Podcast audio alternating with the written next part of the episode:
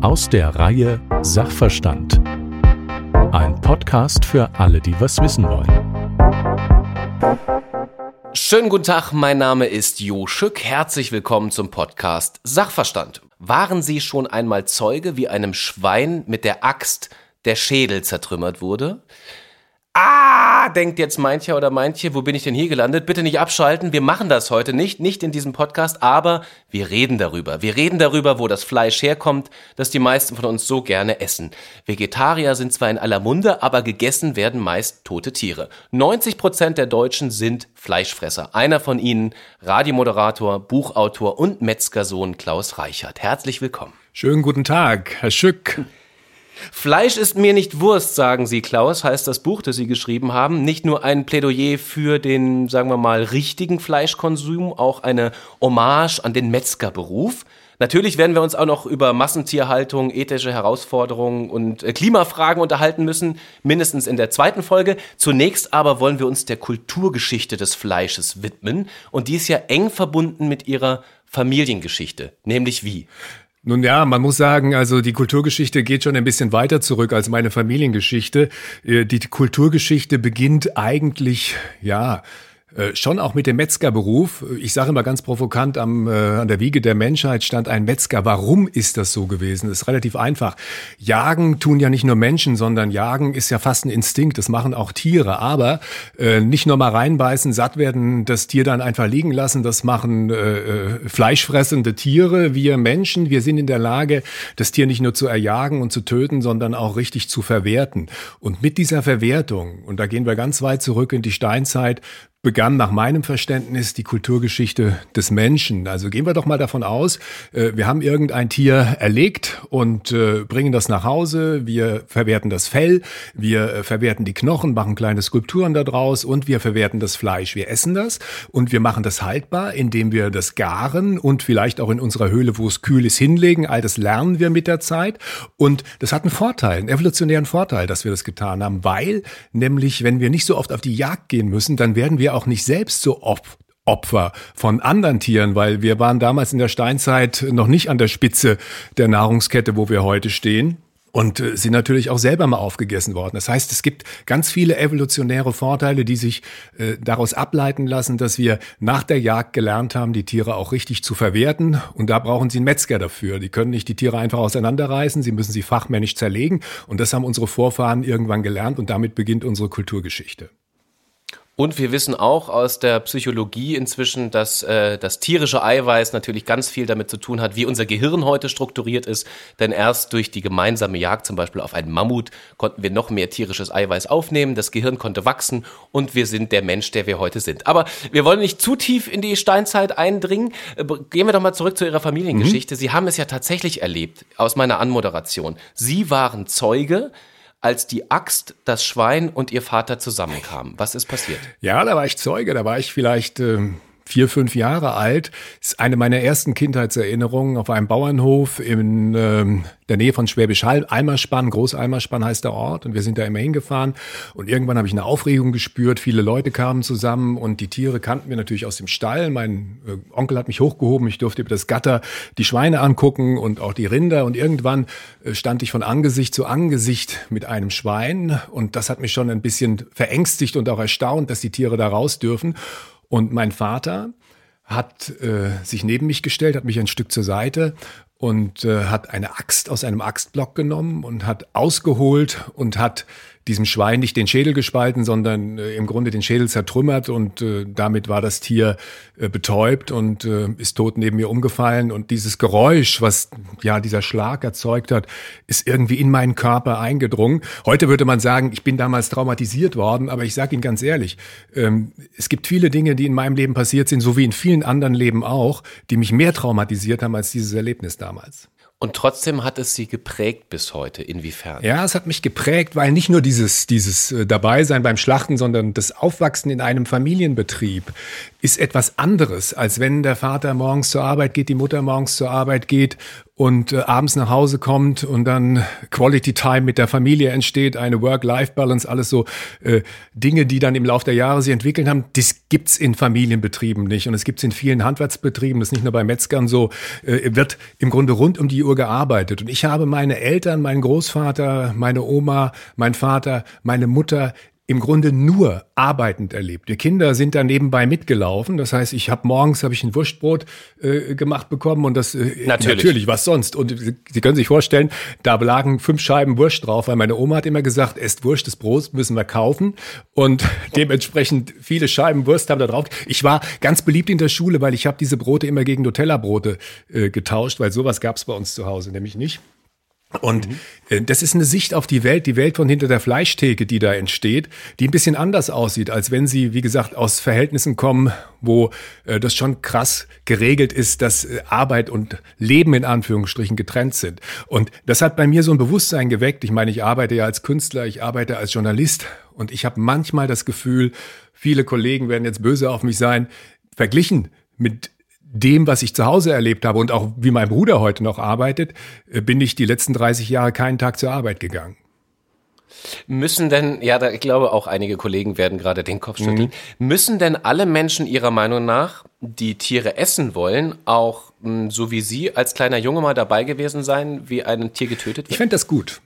Also ich fände das wichtig und richtig, das zu machen und mich wirklich mal dazu zu stellen, weil letztendlich sehen Sie, Herr Schück, was passiert. Sie gehen in den Supermarkt und da ist die, äh, das lange Regal mit den vakuumverpackten Fleisch- und Wurstwaren und äh, ja, irgendwie hat man nicht mehr den Eindruck, dass das von einem Lebewesen stammt, was da angeboten wird. Und äh, wir haben sozusagen, das hat auch damit zu tun, dass es immer weniger Metzgereien gibt, weil Metzgereien, da ist klar, der Metzger steht auch für das Töten der Tiere. Das kriegen Sie da nicht raus. Ne? Aber wenn Sie woanders Ihre Wurst und Ihr Fleisch kaufen, dann kann man diesen Gedanken schon vermeiden. Und ich finde, das ist eine Lebenswirklichkeit, der man sich einfach mal stellen muss. Wer Fleisch essen will, der sollte mal wissen, wo es herkommt. Ich würde sogar so weit gehen, würde sagen, in der neunten Klasse, äh, wie ein Initiationsritus, sollen die Kinder und Jugendlichen mal dabei sein, wenn ein Schwein geschlachtet wird. In der neunten, wieso ausgerechnet ja, in der neunten? Also, Weil als Fünfjähriger ist noch zu früh, wissen also, Sie aus eigener Erfahrung. Äh, ja, genau, so kann man sehen. Nein, nein, es geht darum, ich habe äh, äh, durchaus ähm, einen Hintergedanken dabei, weil äh, ein Bekannter von mir, auch ein, ein alter Metzgermeister, hat mir erzählt, dass er gefragt worden ist von einem Bekannten, ob er ein Schwein schlachten würde für den Sohn des Bekannten, der mit seiner Klasse dahin kommt, weil der Vater hat sich wirklich was dabei gedacht. Er hat sich wirklich gedacht, dass es wie ein Initiationsritus einfach sein sollte, dass man im Leben dem Tod nicht aus dem Weg gehen kann. Genauso wenig wie wir unseren Tod vermeiden können, äh, können wir vermeiden, dass die Tiere sterben, wenn wir sie aufessen wollen. Und das sollten wir wissen, das sollte uns klar sein und da sollten wir hingucken. Ich glaube, es werden jetzt viele ganz heftig nicken und sagen, ja, der Mann hat recht, wenn man das so will, dann muss man das auch mal miterleben, was es eigentlich bedeutet, wie das Schnitzel auf den Teller kommt. Und es werden wahrscheinlich genauso viele ZuhörerInnen gerade da sitzen und denken, was ist denn, was ist denn jetzt los? Ja, früher war das so, aber wir sind doch jetzt einen Schritt weiter gegangen und äh, äh die, diese bestialische Tötung von Lebewesen, die kann er doch nicht wirklich in diesem Podcast propagieren. Herr Schück, wir essen jedes Jahr über 700 Millionen Tiere. Das ist auch kaum jemand bewusst, wie viele es wirklich sind. Und zwar 770 Millionen Tiere allein hier in Deutschland. Über 50 Millionen Schweine, drei bis fünf Millionen Rinder, 600 Millionen äh, Hühner, die geschlachtet werden. Und ja, ich habe so den Hintergedanken, dass wenn die Leute tatsächlich sich trauen würden, hinter, hinzugucken, dann würden wir auch anders mit den Tieren umgehen. Wir haben das wegdelegiert, wir haben das outgesourced. Wir haben auch sozusagen das Gefühl, das damit verbunden ist, nämlich, dass ein Tier sterben muss, damit wir satt werden, haben wir irgendwie so weit verdrängt. Und äh, ja, ich habe halt die Idee, dass wer da hinschaut, der geht anders mit seinem Leben, mit, dem, mit seinem Essen und auch vielleicht mit seinem Leben um. Ne? Also warum nicht? Nun ist Ihr Bruder, den wir in der nächsten Folge äh, gerne dazu einladen, äh, ja tatsächlich noch, der leitet den Familienbetrieb weiter. Der ist Metzger mit, mit äh, Fleisch und Blut, wollte ich schon fast sagen. Ähm, mit Haut und Haar auf jeden Fall. Sie sind es nicht geworden. Warum sind Sie nicht Metzger geworden? Das ist ganz einfach zu erklären. Es ist ein Betrieb gewesen, da brauchte man einen Nachfolger. Mein Bruder ist ein Jahr älter und mein Bruder war immer der robustere. Also sage ich mal freundlich ausgedrückt. Mit anderen Worten, das ist halt einfach der, das Alpha-Tier gewesen. Und ich bin da als Beta Beta oder Omega nebenher mitgelaufen. Und interessanterweise ist es so, äh, Die einfache Antwort ist, ich bin nie gefragt worden, ob ich das machen will. Mich hat niemand Und hätten gefragt. Sie ja gesagt, hätte Sie jemand gefragt? Also ich will mal so sagen.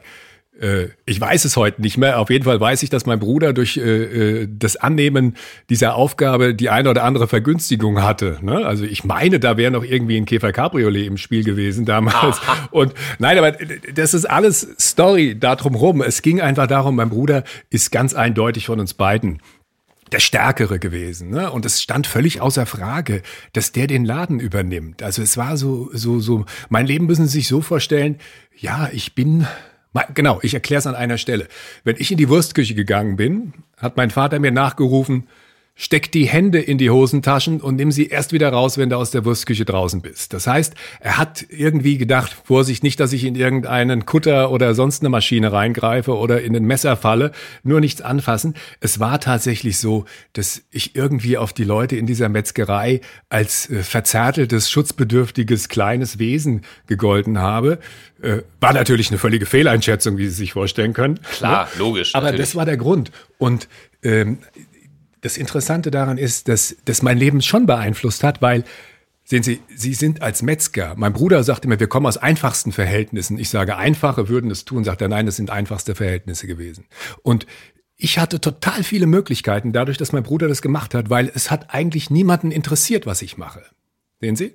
Es hat, äh, ich konnte Abitur machen, das habe ich so dahin geschludert. Dann habe ich eine Ausbildung gemacht zum Industriekaufmann. Ja, war auch ganz nett, aber auch nicht das, was ich wollte.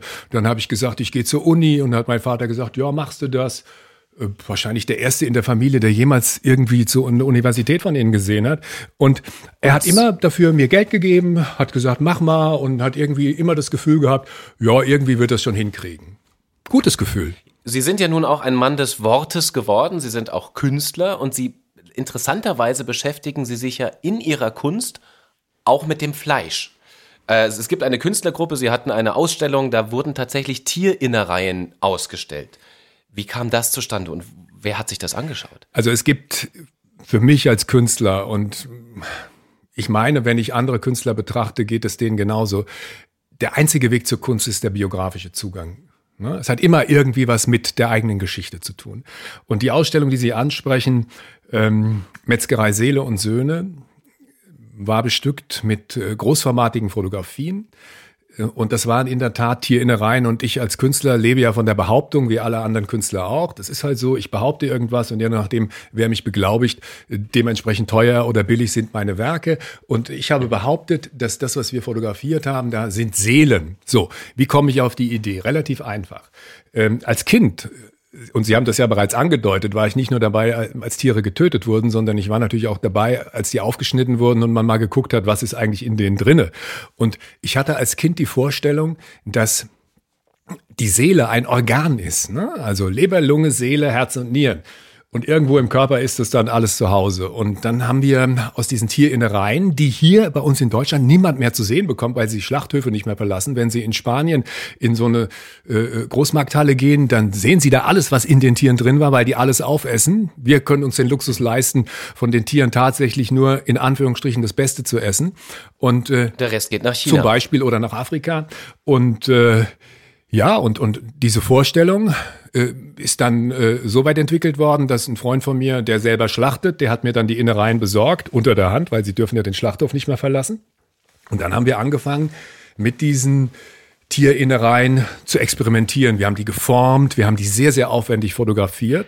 Und wie gesagt, daraus sind diese Aufnahmen entstanden und die Behauptung, wir zeigen Seelen. Und äh, ja, also ich will mal so sagen, bei Metzgerei Seele und Söhne kamen natürlich viele Metzger und haben sich das angeguckt. Aber in der Kunstwelt ist es halt so, mein Gott, äh, äh, es kommen auch die Leute, die zur Kunstwelt gehören und sich einfach von Ausstellung zu Ausstellung schleppen. Und da da Metzgerei drüber stand, haben sie wahrscheinlich gedacht, da gibt's die besten Häppchen und sind deshalb zu uns gekommen. Aber das ist ja tatsächlich eine große philosophische Auseinandersetzung auf künstlerische Art und Weise, denn beim Tiere essen geht es auch um Tiere töten. Das heißt, es geht um Alpha und Omega, Tod und Leben und den Ort der Seele, den suchen ja Psychologen und Philosophen bis heute. Haben Sie ihn gefunden? Nee. nee. Also natürlich Aber Sie nicht. glauben noch, dass es eine Seele gibt. Äh, nee, Also das ist ja zum Beispiel auch etwas. Äh, nur weil ich mich als Künstler damit beschäftige, äh, ist es ja keine Glaubenssache, sondern der Glaube, darüber werden wir vielleicht später auch noch reden, weil viele Dinge, die sozusagen, gerade wenn es um Veganismus geht, um äh, das, was Vegetarier denken und so weiter, hat mit dem Glauben zu tun. Mein Bruder hat interessanterweise mal in einem Interview gesagt, seit wann haben Tiere eine Seele? Das ist aber erst seit letzten, äh, den letzten 20 Jahren irgendwie so. Und da gab es einen riesigen Shitstorm. In der FAZ ist es abgedruckt worden. Und auch Blumen haben eine Seele, haben Leute geschrieben und so weiter. Und das meine ich mit Glauben. Das kann man glauben oder nicht. Äh, ich bin noch auf der Suche. Okay, aber äh, wir haben gerade ja schon festgestellt, Sie äh, haben sich künstlerisch damit auseinandergesetzt, aber Sie sind eben auch ein Mann des Wortes und Sie haben auch äh, unter anderem geschrieben, auch die deutsche Sprache wäre ohne die Metzger um viele Redensarten ärmer. Jetzt habe ich mich mit Absicht nicht dazu hinreißen lassen, dieses Interview äh, anzumoderieren mit Jetzt geht's um die Wurst mit dem Metzgersohn Reichert, äh, sondern habe versucht, es zu umschreiben.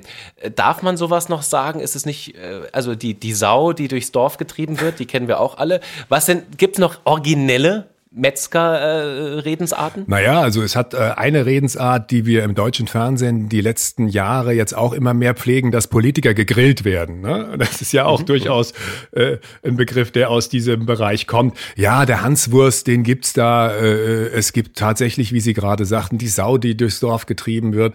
Es gibt unglaublich viele Redensarten, die damit zu tun haben, die äh, äh, ja, du dumme Kuh, du du fettes Schwein, ne? Und äh, Schweine sind schmutzig und diese ganzen Dinge, die in irgendeiner Form natürlich daraus abgeleitet sind und äh, ja, und in die Wurst machen zählt natürlich auch dazu, ne? Oder ein armes Würstchen sein. Nun haben Sie gerade Redensarten aufgezählt. Äh, nach, meinem groben Überschlagen, nach dem Empfinden, habe ich das Gefühl, Tiere werden dann doch oft negativ konnotiert. Also das arme Würstchen, die arme Sau, die dumme Kuh. Äh, das sind ja keine heroischen Begriffe. Was, worauf deutet das dann hin?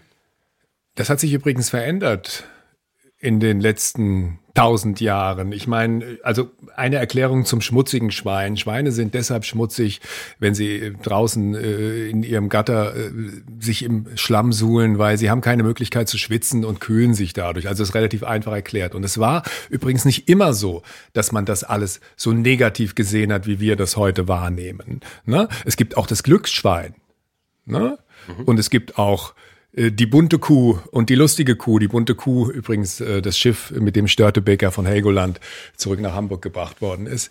Also äh, das ist etwas, was wir heute mit unseren Ohren hören, weil wir grundsätzlich, wenn es um diese Tiere geht, immer die Schlachtung vor Augen haben, weil wir grundsätzlich bei den Metzgern und bei den Leuten, die in diesem fleischverarbeitenden Gewerbe arbeiten, immer Menschen sehen, die brutal sind und blutige Schürzen anhaben und deshalb ist diese Konnotation entstanden. Aber es war nicht immer so. Also genauso wenig nicht, wie das Ansehen der Metzger äh, immer so am Boden lag, wie es teilweise heute ist. Ich meine, äh, die Metzger waren eine der wichtigsten Zünfte in den Städten, weil sie zur Versorgung beigetragen haben. Und das war damals, als der Rewe und der Lidl noch nicht am Ortsausgang äh, große Hallen hatten, war das einfach eine ganz, ganz äh, wichtige Tätigkeit für die Gemeinschaft in einer Stadt. Ne? Und äh, die Metzger hatten Einfluss, sie hatten Macht, sie hatten, äh, die Zünfte waren sehr angesehen und, und diese Traditionen, die wird im Kleinen natürlich, mein Bruder ist ja Innungspräsident in Frankfurt und äh, hält den Laden da irgendwie zusammen, aber ich will Ihnen ein Beispiel sagen, als mein Großvater sein Geschäft gegründet hat äh, in den 30er Jahren, gab es in Frankfurt 800 Metzgereien. Was schätzen Sie, wie viel sind es heute noch? Also Sie meinen äh, eigenständige Geschäfte? 25. Ja, es sind insgesamt 50, aber nur weil die Innungen sich Ach, zusammengeschlossen immerhin. haben mittlerweile zur Innung Frankfurt-Darmstadt-Offenbach. Aber Sie sehen, mhm. äh, wie sehr das einfach nachgelassen hat und wie sehr sich das verlagert hat, wo wir, wir unser Essen beziehen, wo es herkommt und äh, wo wir es kaufen. Jetzt könnte man natürlich sagen, äh, der Herr Reichert hat natürlich recht, Metzgereien haben einen großen Einfluss auf die deutsche Kultur gehabt. Jetzt ist das nicht mehr so, es gibt weniger Metzgereien.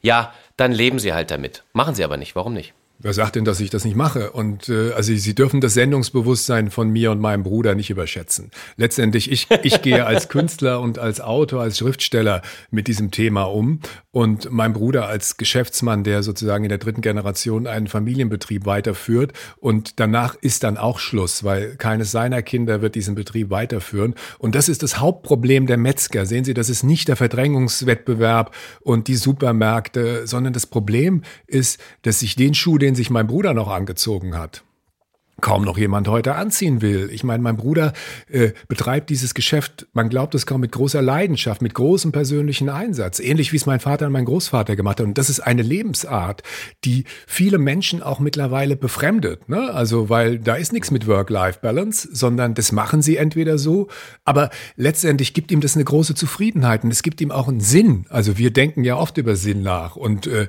äh ich führe diese Diskussion oft mit Menschen, in, gerade in kreativen Berufen. Ne? Und und mein Bruder stellt sich die Sinnfrage nicht. Mein Bruder ist wie meine Vorfahren jemand, der eine Gemeinschaft versorgt. Und diese Gemeinschaft, die bringt ihm Achtung und äh, auch Zuneigung entgegen. Ne? Ein sehr geachteter Mensch in, der, in, der, in dem äh, Umfeld, in dem er sich bewegt. Und das macht den zufrieden. Und dieses direkte Fühlen können von, ich tu was für die anderen, ne? indem ich ihnen ein Salamibrötchen oder irgendwie ein Kotelett klopfe oder sonst irgendwas mache. Das ist etwas, ich weiß nicht, wie oft Sie das Gefühl haben, Herr Schück, äh, dass sozusagen, bei uns ist es so in den Medien, das ist ja eh mal die anonyme Masse und hoffentlich sehr viele, damit die Quote stimmt. Aber so richtig das Gefühl, dass man was für die Leute getan hat, das reden wir uns doch nur ein. Sie vielleicht, ich nicht. Also meine Arbeit ist sehr sinnhaft. Ich wollte, äh, ich stelle mal eine ganz andere Frage. Äh, die, die Frage, warum es zum Beispiel jetzt keinen, keine, keine Fachkräfte mehr gibt, die äh, den, den Metzgerberuf erlernen wollen, die müssen wir natürlich unbedingt noch an Ihren Bruder weiterleiten in der nächsten Folge. Ja. Ähm, trotz allem, vielleicht haben Sie ja eine Idee. Ähm, wie, wie Sie einen jungen Menschen davon überzeugen könnten, die Nachfolge Ihres Bruders äh, anzutreten. Also ich bin froh, dass ich bin froh, dass ich das nicht muss. Ne? Ich bin froh, dass ich das nicht muss, weil letztendlich. Ich will Ihnen ein anderes Beispiel sagen. Ähm, ich habe einen guten Freund, mit dem ich auch zusammenarbeite, der ist Bestatter. Und Bestatter und Metzger sind ja nun irgendwie Berufe. Da erwartet man, ja, kann man so sehen als Außenstehender. Also da erwartet man, dass äh, äh, ja so überhaupt kein Lebensglück, keine Leidenschaft, kein Spaß an der Arbeit und so weiter. Das vermutet man da nicht. Aber Sie dürfen das nicht unterschätzen, wie, wie, wie, wie, wie befriedigend es sein kann, in zufriedene Gesichter zu gucken. Und auch wenn Sie einem Trauernden helfen können, in dieser schwierigen Phase äh, von jemandem Abschied zu nehmen, auch das ist etwas, wo viel mehr Gefühl und, und, und äh, wo was direkt zurückkommt, wenn Sie das gut machen, was Sie in vielen anderen Berufen einfach nicht erleben. Dazu kommt noch was ganz anderes. Wenn Sie das als Unternehmer und äh, als Selbstständiger gut machen, da können Sie auch richtig Geld verdienen.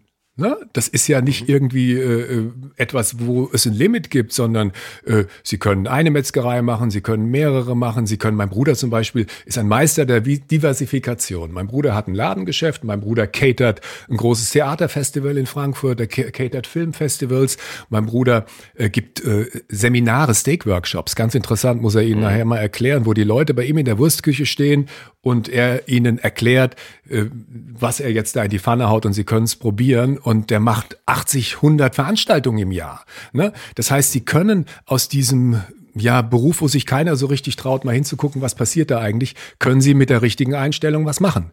Interessanterweise haben Sie ja gerade den Beruf des Bestatters erwähnt, der gerade ein, eine wahnsinnige Aufwertung erfährt, äh, nach meinem Dafürhalten. Also es gibt Bücher darüber, es gibt, es ist schon fast cool geworden, auch über, über das Thema Tod zu sprechen. Ich habe das Gefühl, in manchen Hipsterkreisen scheint das jetzt en vogue zu sein, über Bestattung und Tod zu sprechen. Und es werden Bücher darüber geschrieben, es werden Filme darüber gemacht.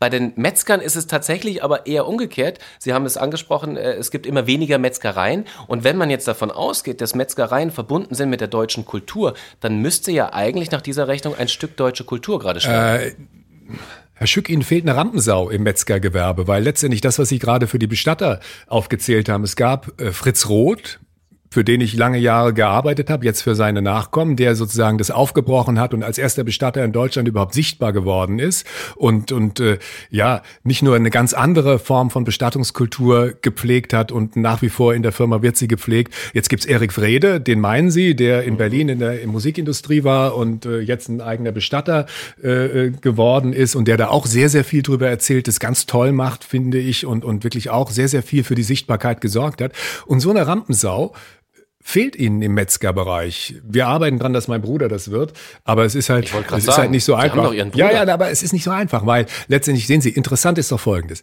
Das Fernsehen ist voller Köche. Und Sie wissen nicht, wie viel dieser Köche eigentlich Metzger von Beruf sind. Und Sie sagen es auch nicht. Sie verheimlichen es jetzt nicht, aber äh, es kokettiert auch keiner damit. Ne? Es ist kein Verkaufsmerkmal. Nein, es ist kein äh, Alleinstellungsmerkmal und auch kein Verkaufsmerkmal. So, und ähm, das ist halt etwas, was die Metzger auch verpasst haben, ne? sondern ja, die sind so ein bisschen, ich will mal sagen, verpennt, was diese ganze Geschichte angeht, was die Öffentlichkeitsarbeit angeht. Ne? Und, ähm, also zurück zu der Frage, stirbt ein Stück Kultur? Wenn wir das zulassen, auf jeden Fall. Aber ich habe da gar nicht so sehr Bedenken. Ich meine, es gibt noch 12.000 Betriebe in Deutschland äh, und äh, die verdienen gut und die sind auch da.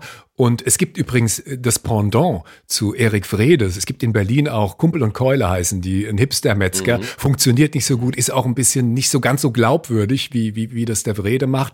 Und ist auch so exotisch. Ja, nee, ist nicht so der richtige Weg, weil es doch mehr so, ich meine, nur da, wenn sie die Ärmel hochkrempeln und irgendwie tätowierte Metzgerarme zeigen und sich ein Hipsterbart wachsen lassen und irgendeine Kappe Schäb aufsetzen. Ja, das, das ist nicht wirklich äh, der Weg, sondern äh, der Weg führt über das Produkt und über das Sprechen über das Produkt und dann ist es vielleicht auch gar nicht so wichtig auszusehen wie ein Hipster. Sie haben geschrieben über Ihre Kindheit in der Metzgerei. Ich zitiere mal. Wir bewarfen uns mit Kuhaugen und steckten unsere Arme als Mutprobe bis zur Schulter in blutverschmierte Eimer, randvoll mit müffelndem Rinderpansen, glibberigen Kuhdärmen und qualligen Schweinelungen. Wundern Sie sich wirklich, dass niemand mehr Metzger werden will? Ach, wissen Sie, als Kind hat man da noch mal einen ganz anderen Blick drauf. Für mich war das normal und wir haben mit dem gespielt, was um uns rum lag und was zur Verfügung stand. Wir sind aufgewachsen in einer Wohnung über der Metzgerei und äh, dann hinten an der Metzgerei, da schloss die Wurstküche an. Wir haben das alles von morgens bis abends hauptnah miterlebt und wir haben das einfach als unsere normale Welt empfunden und wir haben mit dem gespielt, was auf dem Hof stand. Und wenn mein Vater Schreiner gewesen wäre, äh, oder irgendeinen anderen Handwerksberuf gelernt hätte, dann hätten wir damit gespielt. Das heißt, es klingt natürlich erstmal ein bisschen spooky, ist aber aus Kindersicht etwas völlig Normales, dass sie sozusagen das annehmen, was ihre Umwelt sich ihnen anbietet als Spielzeug. Ich würde gerne noch ein Thema aufmachen äh, zum Schluss, nämlich die Parallele von Metz, sagen wir mal, berühmte ähm, Metzgersöhne oder berühmte Metzger, die in der Öffentlichkeit eine Rolle gespielt haben. Es gibt auch eine Parallele, die Sie im Buch aufmachen, Metzger und Fußball. Äh, da fällt einem natürlich sofort ein Herr Höhnes ein, von dem wir alle wissen, er verdient auch Geld mit Fleisch. Ähm, wo liegt denn die Parallele, die Sie beschreiben? Na, es gibt ja nicht nur Uli Hoeneß, der auch aus einer Metzgerei stammt und auch Metzger äh, ist und eine Fleischfabrik betreibt und, und äh, übrigens die äh, Aldi-Läden in Deutschland mit Weißwurst beliefert und damit auch sehr, sehr gute Geschäfte macht. Äh, es gibt auch ein Tönnies zum Beispiel. Ich will nicht sagen, dass ihm Schalke 04 gehört, aber äh, er ist der größte äh, äh, Fleischfabrikant hier in Deutschland. Er hat Fabriken, da werden am Tag 30.000 Schweine geschlachtet. Das hat eine Dimension, der kann sich Schalke 04 leisten leisten, diese Trümmertruppe, mhm. sagen wir mal als Fußballexperten. Also, und, und, und äh, ähm, dazu kommen noch, es kommen noch ganz andere. Franz Josef Strauß war Metzgersohn, Joschka Fischer war Metzgersohn, äh, Stefan Raab ist Metzgersohn, hat sogar Metzger gelernt. Ähm, Aber der Joschka Fischer gibt damit zumindest nicht an. Nee, ich glaube, der wie soll ich es beschreiben, hat mit vielen Dingen, die in seiner Vergangenheit äh, passiert sind, heute nichts mehr zu tun. Und dazu zählt nicht nur mhm. seine Kindheit und Jugend in der Metzgerei. Es geht auch nicht ums Angeben. Sehen Sie, das ist auch wieder so eine negative Konnotation, weil äh, Uli Hoeneß gibt damit auch nicht an oder äh, äh, der Tönnies oder wie auch immer. Sondern ich glaube, sehen Sie, Metzger, sie brauchen eine gewisse Härte. Ne? Das sollte man nicht verschweigen. Sie brauchen auch eine gewisse Cleverness. Sie brauchen auch, äh, ja, so ein gewisses Durchsetzungsvermögen. Sie brauchen auch, ich will das Wort nicht überstrapazieren, aber das ist jetzt kein Beruf, wo die Schweine totgekuschelt werden. Ne? Und mhm. all diese Eigenschaften können Ihnen auch in anderen Zusammenhängen nutzen. Ne? Klingt vielleicht jetzt auch ein bisschen, ja, hart und brutal für das zart beseitete Journalistenohr, hätte ich fast gesagt. Aber es ist halt auch so, dass ihnen das auch im richtigen Leben war, also nicht im richtigen, sondern äh, ja, im, im, im Alltag weiterhilft, äh, wenn sie diese Moment mal, haben Sie gerade mein Ohr zart beseitet genannt? Ja, ich habe an einigen Stellen doch durchgehört, dass Sie das eine oder andere Problem mit dem haben, was ich sage. Gerade wenn ich sozusagen aus meiner Sicht von hinter der Fleischtheke auf Ihren oder unseren Beruf, weil es ist ja auch durchaus mein Beruf an einer anderen Stelle, wenn ich darauf schaue, dann fällt mir das einfach auf, dass ich glaube, dass sozusagen dieser Blick von hinter der Fleischtheke einen realistischeren Blick auf das Leben und die Welt zulässt, als es für manche unserer Kollegen, für uns beide natürlich nicht, aber für viele Aha. andere doch gilt. Gerade so gerettet. Ja. Die Zukunft der Zunft, die Zukunft des Handwerks, äh, Massentierhaltung, Klimakrise, darüber werden wir sprechen, natürlich, äh, in einer weiteren Folge, dann zusammen mit ihrem Bruder Thomas, der ist nämlich, wie gesagt, Metzger beim Haxen Reichert in Frankfurt Höchst. Die gibt's immer noch und ich sage an dieser Stelle erstmal ganz herzlichen Dank an Klaus Reich. Sehr gerne und vielen Dank für die Einladung und ich äh, freue mich auf das Gespräch mit meinem Bruder, was wir demnächst führen werden und der wird uns dann mal so richtig totquatschen als Metzger. Das, das erwarte ich mit Freude. Ich sage ganz herzlichen Dank fürs Zuhören. Mein Name ist Jo Schück. Bis bald. Tschüss.